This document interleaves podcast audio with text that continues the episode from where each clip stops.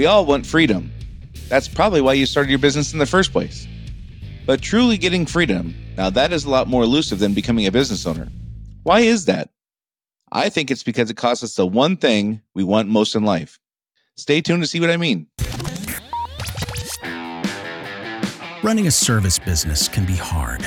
It is not unusual for business owners in industries like contracting, home repair, auto repair, business to business services like janitorial, IT and accounting, and many others to feel overwhelmed by all the priorities facing them at any given time. Between addressing the needs of the customers, managing the employees, figuring out the financials, and getting processes in place, feeling like you're making significant progress on your business journey can be difficult. Welcome to Service Industry Success, hosted by Brian Harding. Each week, Brian will look at real world strategies for building the business you are dreaming of, while also sharing tactics to get through some of the most frustrating parts of business ownership with a lot more ease. Let's get started. Why are some business owners able to get freedom while others just cannot? Of course, we must have processes in place and we must build a culture that is self sustaining and we must have a, a, vision for what we're trying to, to do. And everyone in the team must know and understand that vision. We probably have to have a leadership team in place of some sort. Doesn't mean you have to have a, a 25 person leadership team, but to have freedom, you have to have some kind of leadership team, whether it's official, like managers and supervisors and leads, or unofficial, like just people who pick up the slack when you're gone. You have to be able to trust employees to make decisions to have freedom. So, what is it that allows some to do all these things while others stay stuck? This is maybe the biggest question we're all trying to answer. And there's a there's a, a variety of things that go are in play here, and we're going to talk about one, uh, which I think maybe is the most important today. But what is it allows some people to have all these things? They have you know this freedom. They have all those things we just mentioned, plus all the other things that are ne- needed. There's there's plenty and other folks are are just stuck. They're they they have a job in their own company. They have a team that they can't trust. They're laboring for countless hours each week, disappointing and angering and frustrating their family and their spouses and children and other loved ones. I have friends who work just a few days a month and are making more money than they ever have. One guy, I swear, him and his wife are traveling like two, three times a month. And I don't mean like they're going to, you know, the the KOA campground a couple of counties away. I mean, they're going to places like Greece. you know, these are these are not inexpensive, not quick trips, and they're and they're they're gone regularly, which is awesome. I mean, it's it's that's the, that's the whole point of this is to is to build a life that gives you the freedom you want and to give gives you the opportunity to do the things you want. And many of us want to travel, and so awesome, good for them. Conversely, though, I also know business owners who have been around and have had their own business for three, five, 10, 15, 20 years who still are perpetually working 70 hours a week. They're all very smart, talented people. So what's the difference? What is, what is it that allows one person to take these two or three trips a month? Seems like anyway. Maybe it's only one or two, but it seems like it's a lot. And other folks are just perpetually stuck working in their business and I do mean it in the sense, you know, working in your business, not on your business, but but they're essentially an employee. They built a company where they are an employee in their own company, and they're the most vital employee, so they can't ever leave. They have to make all the big decisions. They have to oversee all the critical processes and procedures. They have to make sure the team is doing all the things that need to be done all the time. Why is it that one can have the freedom who's really smart and talented, and another person who's also really smart and talented can't? Well, I think it starts with our four personality quadrants. Again, for those of you who are who are new to listening, this is a very simplified version. There's all kinds of tests uh, out there that talk about personality types and whatever. Um, I mean, 25 years ago, I took one called the Best Test. Uh, there, there's you know ones that are more popular now. Where um, you know you talk about people who are they, they say they're high D and they're low C and all. You know, there's tons of tests out there like this and and some are more sophisticated than others and i don't have a preference over one or the other. But essentially all those tests break us down into four personality quadrants. We're either introverted or extroverted. That's one axis on the on the test.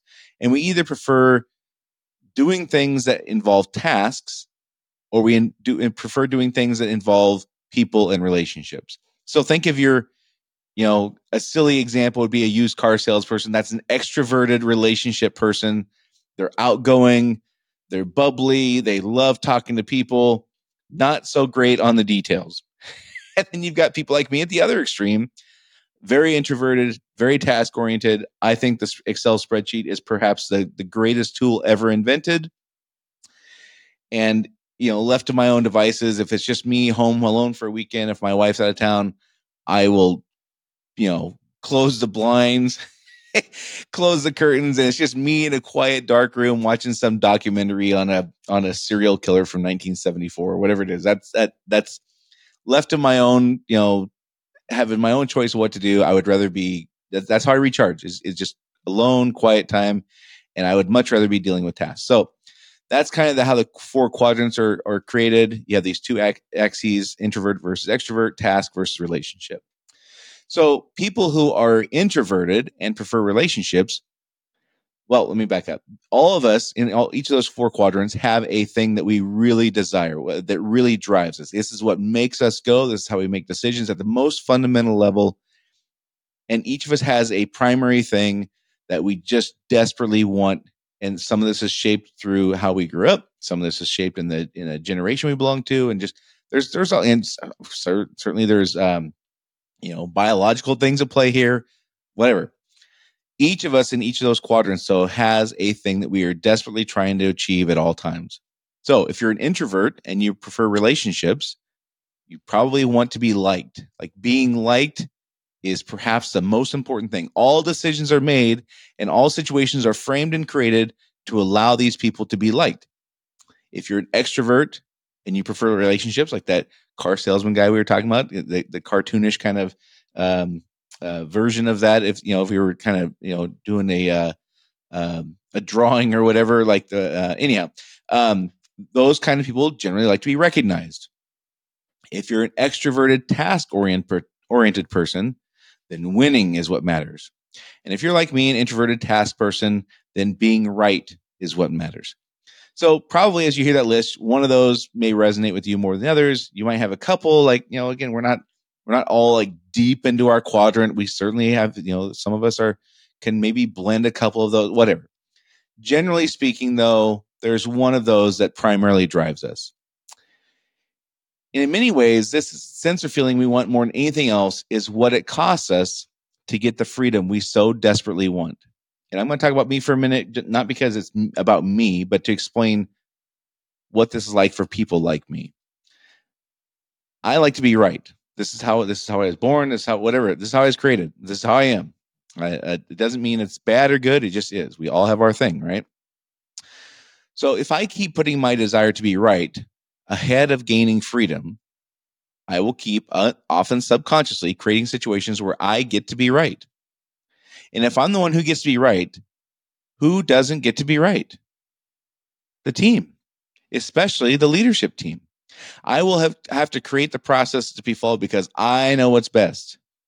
And people need to follow that process because I know what's best. Well, oh, our people don't make decisions based on what we have told them we know best. Go back to when we, you were an employee. How often did you really sit there and think, well, the manager knows way more than I do, so I should probably just shut up and do what they say? There are times that that happens, but once a person gets talented and, and skilled and, and whatever in their craft, there's there's way less of that. A person who's been doing their, you know, an accountant working in an accounting firm who's been doing this for 27 years probably doesn't spend a whole lot of time wondering how the boss would do something. They do it how they think is best because they've come to believe they are the ones who are right. So you can see how this this this creates this situation where it's not sustainable. I will somehow have to inspect that what I want done is being done each time. And you'll have to, you know, because you, you hear the saying, you got to inspect what you expect, right?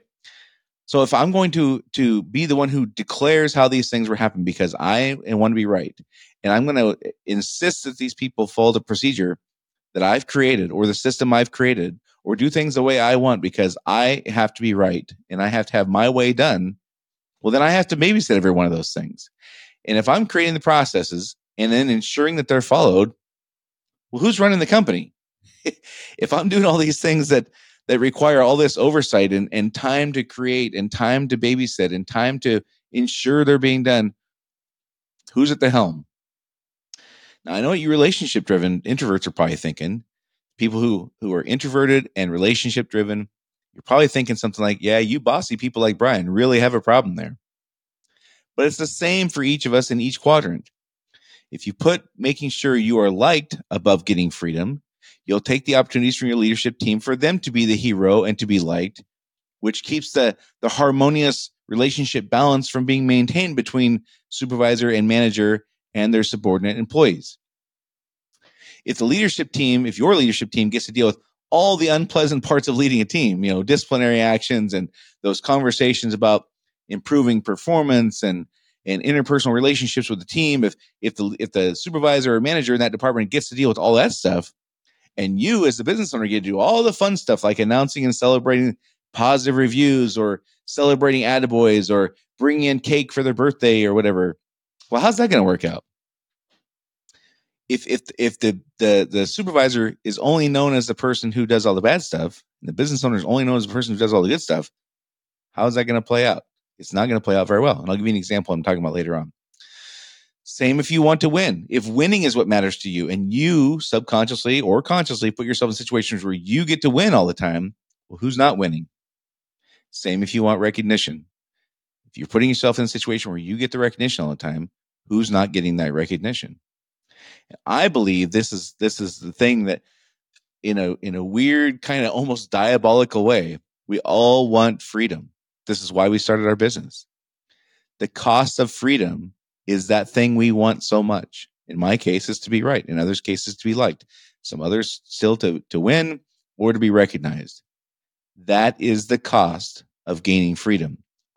Give once we are able and willing to give that thing away that we crave the most and allow our teams to have that, then we can have freedom. Now, none of these are easier or more impactful to give away. All of those things are important. People need to be feel like they're being right. Not not not every no, not just people who live in my little quadrant here. People who are introverted relationship people also have a need to be right sometimes. They have a need to to win sometimes. People like me have a have a need to be liked sometimes. We all have all these things, but we just have this primary driver. We want this thing the most. But whatever our thing is, by making sure we get it and withholding it from our team, we're keeping them from having a critical element for them to to want to do this stuff and have a chance to be successful at this stuff. So none of these are easier or more impactful to give away. We must intentionally give our team whatever our deepest driver is so they can be successful. And that is for me anyway, that was the moment I don't even know how many years ago it was, but th- that was the moment where I, I I knew that I wanted to be right because I had read tons of books and I had tons of training on these four quadrants and done these tests and all that kind of stuff. And it really came down. One day, just kind of hit me like, as I was struggling trying to get people to do things the way I wanted and trying to impose my will and trying to to convince people. If you just if you would just be quiet and see what I'm telling you that this is right. and struggling with that and getting worse and worse results all the time. And the more the, the worse results were, the the harder I tried to impose what I wanted. And finally it just hit me. Do you want to be successful, Brian? Or do you want to be right? They're not the same path always. Sometimes they are, sometimes they're not. And it's no different than if you want to be recognized. Do you want to be recognized or do you want to be successful? And for me, the goal I was aiming for was freedom. So it comes down to do you want to have freedom or do you want to have this internal driver that you crave so badly? So more on that in a minute. First, let me take a moment to tell you about my book called Service Industry Success. For those of you who are watching on YouTube and Rumble, you can see it over my shoulder on the shelf there.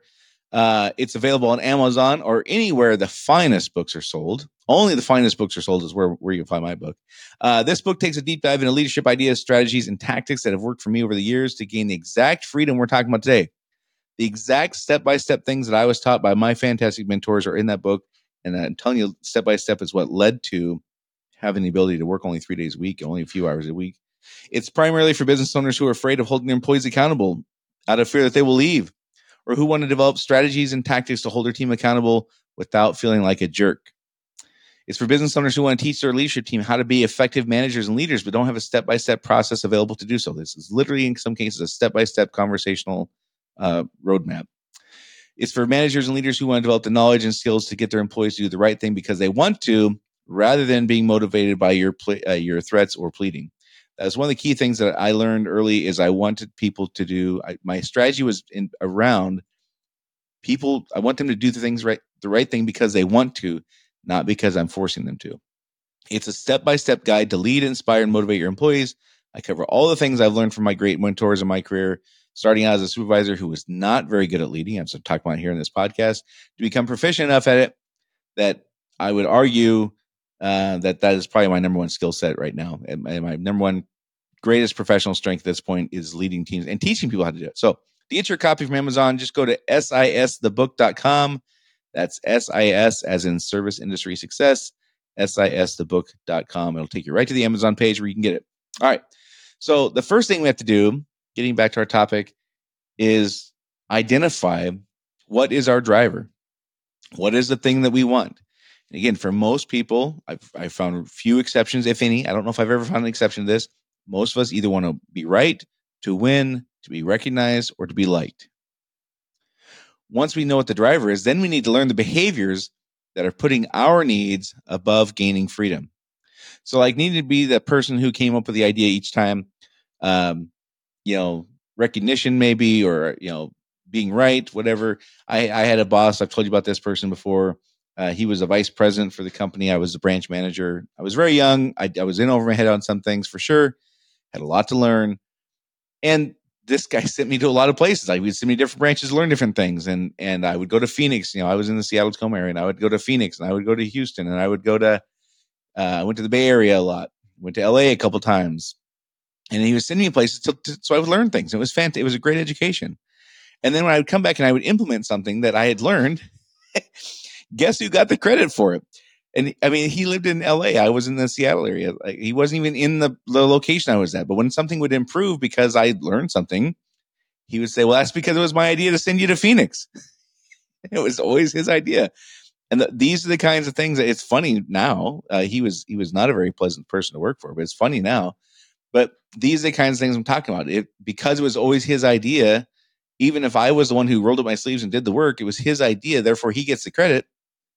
Those are the kinds of things that we can do consciously or subconsciously, or being the person who has to make sure you get um uh uh you know the one-upmanship thing. You know, you know a person has a, a, a success of some sort, and you know subconsciously or consciously we just find ourselves saying something like, "Oh yeah, well, here's how how that happened to me. But my story was even bigger, and my success was even more. And and look at me, but but see how it happened for me, and how mine is better, or whatever. Those kinds of things can happen. Those are those are very detrimental when we can't allow people to have their own successes. For people who need to win, I told you about this person before. I worked with for a guy, and his thing was he uh, he really really had to win and he would do these things where he had these he would take bets with people for a dollar and and and he desperately had to win. And if he would win, so he would, you know, you would say, I think the sky is blue. And he would say, I think the sky is pink or whatever.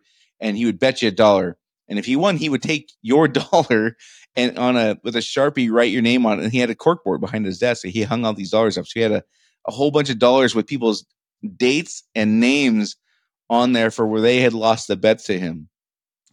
And it was just, it was a peculiar um, insight as to how his brain worked. And guess what? People did not respond favorably to that. It was funny in the beginning, but then it became not so funny. And next thing you know, um, people really had a problem with it. So, uh, sorry about that. Uh, okay, so the other thing is for people who need to be like avoiding conflict and uh, delegating all the unreasonable amount of, of the things that they don't want to do because you want to be liked. You know, if the manager get to do the bad stuff, like I said, the employee and only the bad stuff, and you get to do all the good stuff, well, guess how that's going to work out? Employees are going to turn out to not like the managers very much because the managers are seen as people who just are are bad people because they do they deliver the bad news all the time, and the business owner or, the you know the higher level manager gets to do all the fun stuff.